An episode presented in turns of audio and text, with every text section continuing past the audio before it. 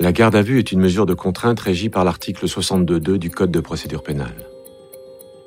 Elle est décidée par un officier de police judiciaire à l'encontre d'une personne soupçonnée d'avoir commis ou tenté de commettre un crime ou un délit.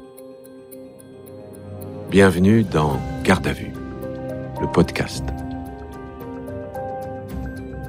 Le 28 juillet 2008, le petit Valentin est en vacances dans ce bourg tranquille de l'Ain chez des amis de la famille. Le dîner des adultes s'éternise. Alors le garçon de 10 ans enfourche son vélo et dévale la ruelle devant la maison. Le repas touche à sa fin et Valentin ne revient pas. L'enfant est retrouvé dans une mare de sang. Son corps déchiqueté fait croire à l'attaque d'un chien enragé. Mais l'autopsie relève au moins 44 coups de couteau et montre que Valentin ne s'est pas laissé faire. D'ailleurs, le meurtrier a dû se blesser. On retrouve un sang étranger mêlé à celui du petit garçon. Une patrouille de gendarmes se souvient avoir contrôlé un couple de marginaux avec un chat en laisse. Ils ont été hébergés dans la salle paroissiale du village d'à côté. Dans la pièce, des traces brunâtres, le même sang étranger. Ils sont repérés en Ardèche, à 200 km de là, interpellés et ramenés dans l'Ain. Une équipe de gendarmes s'occupe de l'homme, Stéphane Moitoiré, et une autre se charge de la femme, Noëlla Ego. Le 3 août 2008 à minuit, sa garde à vue commence. Vous écoutez le premier épisode de l'affaire du Petit Valentin. Ces auditions ont été reconstituées avec des comédiens d'après les procès-verbaux des interrogatoires. Vous entendrez aussi les témoignages des enquêteurs et des avocats qui ont travaillé sur l'affaire.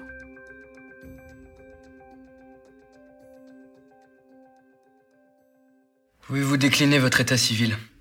Noëlla Ego, 48 ans. Je suis la mère d'une petite fille d'une vingtaine d'années, mais je n'ai plus sa garde. Je l'ai mise en adoption par obligation du gouvernement français. On m'a fait de la pression. Je sortais d'unité de terrain, donc je n'avais qu'un seul mois d'unité recherche à mon actif. Gendarme Frédéric, brigade de recherche. Jusqu'à mon arrivée à la brigade de recherche de Belay, je n'ai jamais eu à traiter le moindre homicide. On est tous jeunes. Sandrine vient de sortir d'école. Maréchal des logis chef Véronique, brigade de gendarmerie. Le lieutenant est une jeune officier qui vient d'arriver à la SR aussi. Première affaire grave aussi pour la maréchale des logis chefs, qui suit la garde à vue minute par minute dans le bureau d'à côté. On est tous jeunes, mais tous euh, à même à remplir nos missions. La garde à vue s'est déclenchée pendant le week-end des grands départs en vacances. Il a fallu désigner en urgence l'équipe de gendarmes parmi le personnel présent. Un contexte d'autant plus difficile que les gendarmes n'ont recueilli aucun renseignement sur les deux individus qu'ils interrogent. Ces deux marginaux ne sont fichés nulle part. Le père de mon enfant, c'est Stéphane Moitoiré. Qui est monsieur Moitoiré Stéphane? C'est mon secrétaire.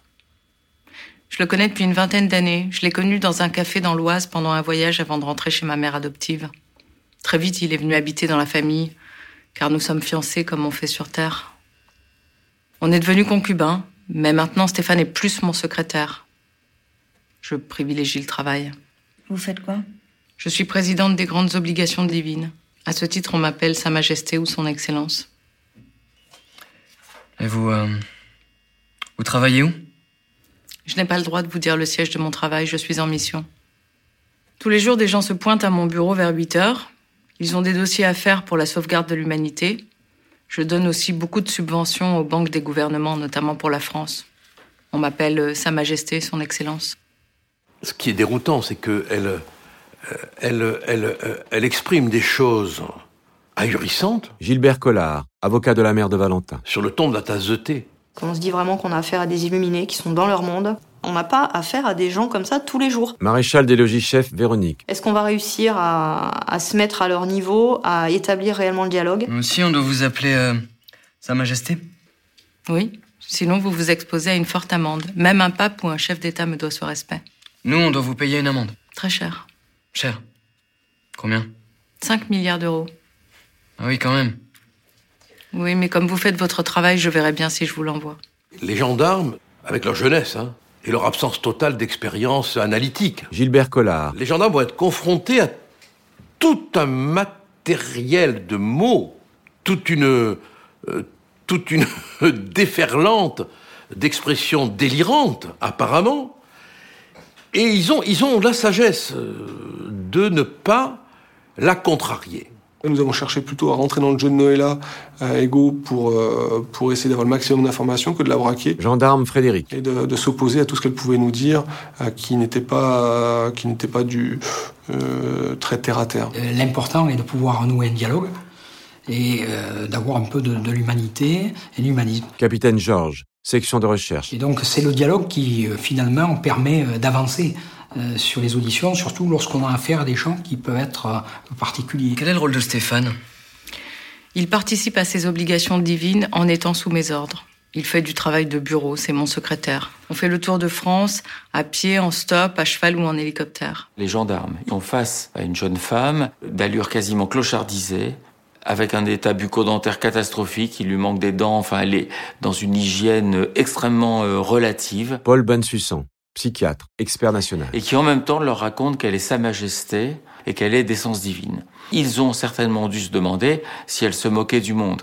Mais non, le type de délire qu'elle a est exactement le reflet de ce contraste. Un, un réel euh, délabré et puis un champ imaginatif absolument sans limite, euh, quasiment fantasmagorique. Et Pourquoi faites-vous le tour de France? Le destin a été détruit.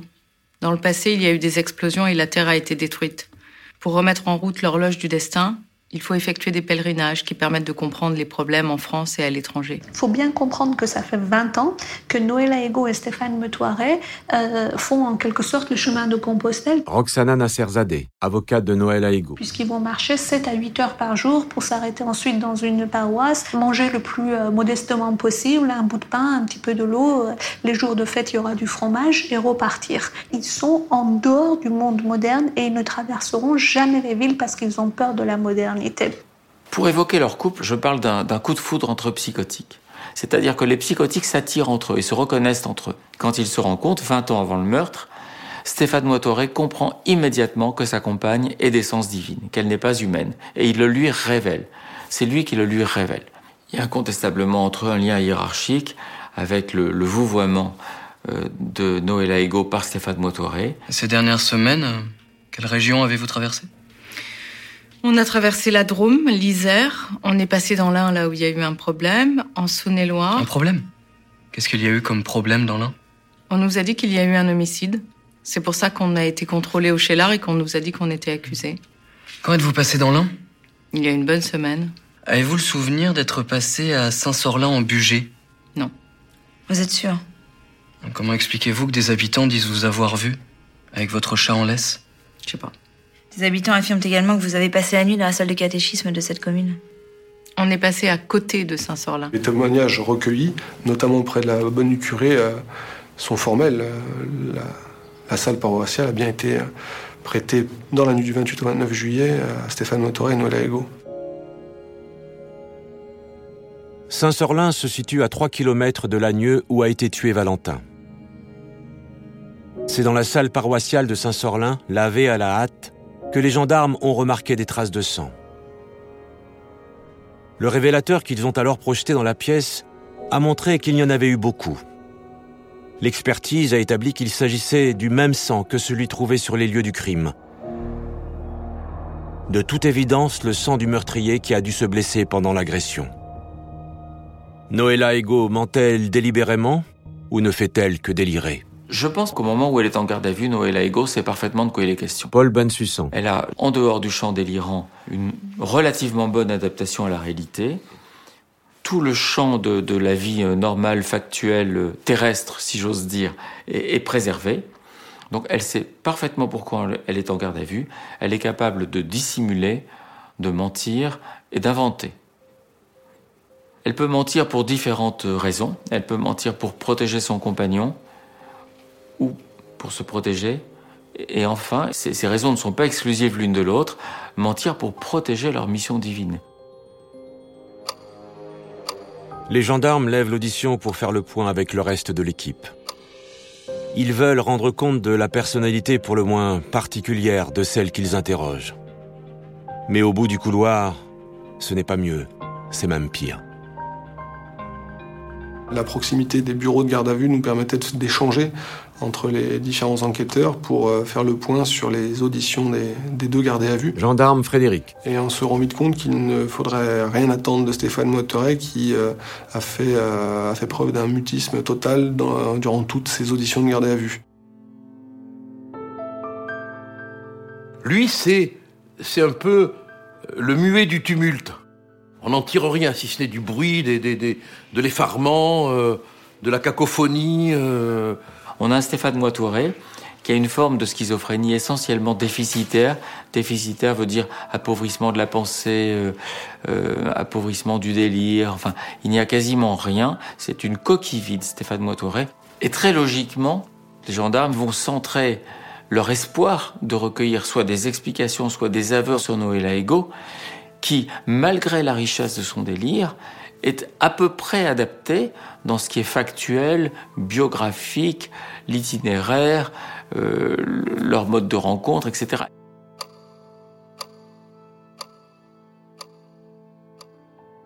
Avez-vous des modifications à apporter à votre témoignage? Oui.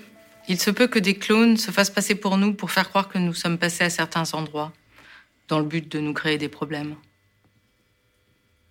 Une fois, dans le passé, une dame s'est fait passer pour moi. Elle flinguait n'importe qui, elle s'en fichait, dans le but de me nuire. Je pense que c'est un clone ou le clan du diable qui a fait ce qu'on me reproche aujourd'hui. C'est pour ça que nous sommes accusés, dans le but de faire échouer notre mission, car elle veut prendre ma place de présidente. Dès le début de la deuxième audition, euh, Noëlla change déjà d'attitude. C'est-à-dire qu'elle comprend un peu plus les raisons pour lesquelles elle est entendue euh, dans les locaux de la brigade de gendarmerie de Bourg-en-Bresse elle se défausse de suite en parlant de clones, la présence de clones qui auraient pu éventuellement commettre des actes à leur place. Et elle va partir dans, ce, elle va partir dans cette explication-là, le sosie, le clone. Donc on la laisse parler. La culpabilité de Stéphane Moitoiré laisse peu de place au doute. Alors ce que veulent savoir les gendarmes, c'est le mobile. Pourquoi le petit Valentin a-t-il été tué et avec un tel acharnement? Ils se demandent s'il ne s'agit pas d'un sacrifice planifié. Ils s'engagent sur ce terrain pas à pas, sans brusquer Noël à ego. Vous êtes attaché à la notion de pureté? Et Monsieur Moitoiré? Il est attaché à l'hygiène et il aime prier pour demander à Dieu la purification de son esprit. Vous avez des rituels particuliers? On utilise des bougies pour les prières, pas pour des rituels de magie diabolique. Vous faites de la magie? Je ne vous réponds pas, c'est personnel. Je ne fais pas partie d'une secte. On avait constaté lors euh, de nos investigations la présence de bougies euh, disposées d'une certaine manière sous des chaises. Capitaine Georges. Il s'est à penser que ça pouvait être les suites d'un rite initiatique ou d'un rite particulier. Monsieur Moitouré se dit exorciste. Oui, il a fait de l'exorcisme pour chasser la pensée du mal. L'exorcisme peut justifier la mort d'une personne?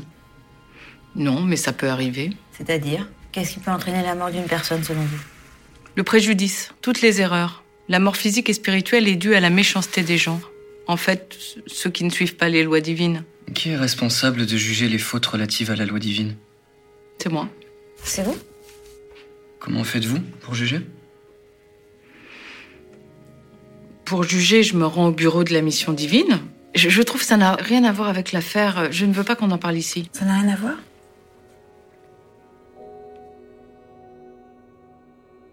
Le silence opposé à une question est une force. Celui qui se tait quand on l'interroge, il est maître de l'interrogateur. Elle est calme, absolument sans rapport ni avec la gravité de l'affaire, ni avec le cadre. Très peu de gens sont comme ça en garde à vue. Même des, criminels aguerris et multirécidivistes sont quand même un petit peu parfois déstabilisés en garde à vue. Elle, pas du tout. Que pensez-vous des gens qui tuent une personne? Et particulièrement un enfant Ça arrive tous les jours. Je suis justement à la recherche de ces gens pour les mettre en justice divine. Vous savez pourquoi vous êtes là? Il y a eu un problème. Quel genre de problème? Un homicide. Les gendarmes n'ont pas donné plus de renseignements. C'est un enfant qui est mort, madame. Près de Saint-Sorlin. Il jouait dehors avec son vélo. Il a pris 44 coups de couteau. Je savais pas on découvre euh, le petit Valentin criblé de 40 coups de couteau, peut-être même plus. Je crois du reste que qu'on s'est arrêté de compter le nombre de coups tellement euh, euh, la dépouille était transpercée de tous côtés. Et sur le moment, au vu du déchiquetage, je m'excuse d'employer ce terme, mais c'est celui qui dit la réalité, hein. au vu du déchiquetage du corps, on s'est même demandé, on s'est même demandé euh, s'il n'avait pas été attaqué par une bête féroce, sauvage, enragée. Qui a pu faire ça selon vous? Je sais pas. Et vous pensez quoi de cet acte? Bah, ça arrive tous les jours, des enfants qui se font kidnapper, violer. On lui parle du meurtre d'un enfant, elle est complètement stoïque, quoi. Elle, euh, elle, se demande pourquoi elle est là, et elle se moque totalement de la mort de cet enfant, elle se sent pas du tout concernée. C'est un petit garçon qui a rien demandé, qui était là par hasard, et, et ça, effectivement, elle en prend. Elle a pas l'air d'en avoir conscience, ou elle en fait complètement abstraction, c'est pas. Gendarme Sandrine, brigade de gendarmerie. Ça a pas l'air de la gêner, en tout cas. Ils n'ont pas, de... pas de sensibilité, c'est des êtres. des êtres froids, quoi. Après, pour faire ça, 44 coups de couteau, c'est un sadique ou un malade mental ou, ou un mec qui a été envoûté. Envoûté? Ça peut vous arriver d'être envoûté? Moi, non, je, je, suis protégée. Mais Stéphane, ça lui est arrivé d'être envoûté ou ensorcelé. Mais pas au point de faire ça. Il me semble que Stéphane ne peut pas commettre un tel acte. A-t-il été ensorcelé au cours de la semaine dernière? Oui, car on s'est disputé à plusieurs reprises. Il m'a manqué de respect, mais dans ces cas-là, il va dans son coin, il ne sort pas car il se méfie des gens. Non, je, pense que le, clone de Stéphane a commis une erreur. C'est pour ça que Stéphane est soupçonné. En fait, le clan du diable veut faire échouer notre mission et les accords finaux avec le gouvernement français et les autres. C'est un complot. Les gendarmes ont le sentiment de tourner en rond, de ne pas parvenir à briser sa carapace délirante. Ils ne savent pas s'ils réussiront à obtenir les explications dont ils ont absolument besoin. Bien sûr que euh, avoir recours à un, spécialiste, un, psychiatre, euh, ça a été soulevé, mais euh, je pense que c'est inopérable. Hein. Ça prendrait trop de temps et c'est incompatible avec les mesures de garde à vue, qui est une course contre la montre pour les officiers de police judiciaire. La mort du petit Valentin a provoqué un tel émoi dans l'opinion publique que les ministres de la Justice et de l'Intérieur de l'époque se rendent sur place en plein milieu de la garde à vue pour soutenir la famille, mais aussi promettre une conclusion rapide à cette enquête. C'est un crime atroce, barbare, je le rappelle, et nous avons souhaité que Michel Alliot-Marie venir aussi euh, apporter notre soutien à la famille que nous allons rencontrer maintenant, notre soutien à titre personnel, dans le cadre de nos fonctions respectives, mais également celui euh, du président de la République, parce que c'est un crime barbare qui traumatise la famille, mais qui traumatise l'ensemble des Français avec euh, les généraux de Paris qui descendent, avec euh, les magistrats qui viennent dans vos bureaux, avec euh, la presse, avec la pression médiatique énorme. Deux ministres sont descendus, Michel Alliot-Marie et Rachida Dati. Donc pour un jeune gendarme, effectivement, c'est particulier, on se doit de bien faire son travail. Les jeunes gendarmes ont une obligation de résultat, et il ne leur reste plus que 28 heures pour tenter de faire craquer Noël Aigo, toujours enfermé dans son délire. Vous avez déjà suivi un traitement médical Ou été interné? Non, je, suis très bien dans ma tête. Mais en ce moment, je suis très fatiguée parce que je ne supporte pas la chaleur. Je suis également fatiguée du voyage. Nous avons interrompu la, la seconde audition à la demande du PC Enquête qui avait une nouvelle importante à nous communiquer. On attendait avec impatience le retour d'ADN. Hein. J'ai été le premier informé puisque c'est le laboratoire qui m'a contacté sur mon portable. L'ADN euh, qu'on a retrouvé qui est mélangé dans le corps, enfin avec le sang du petit, c'est celui de Stéphane Moitoiré. Nous avions donc la certitude scientifique, donc une preuve matérielle, que Stéphane Moitoiré était à l'origine des coups mortels portés euh, au jeune Valentin.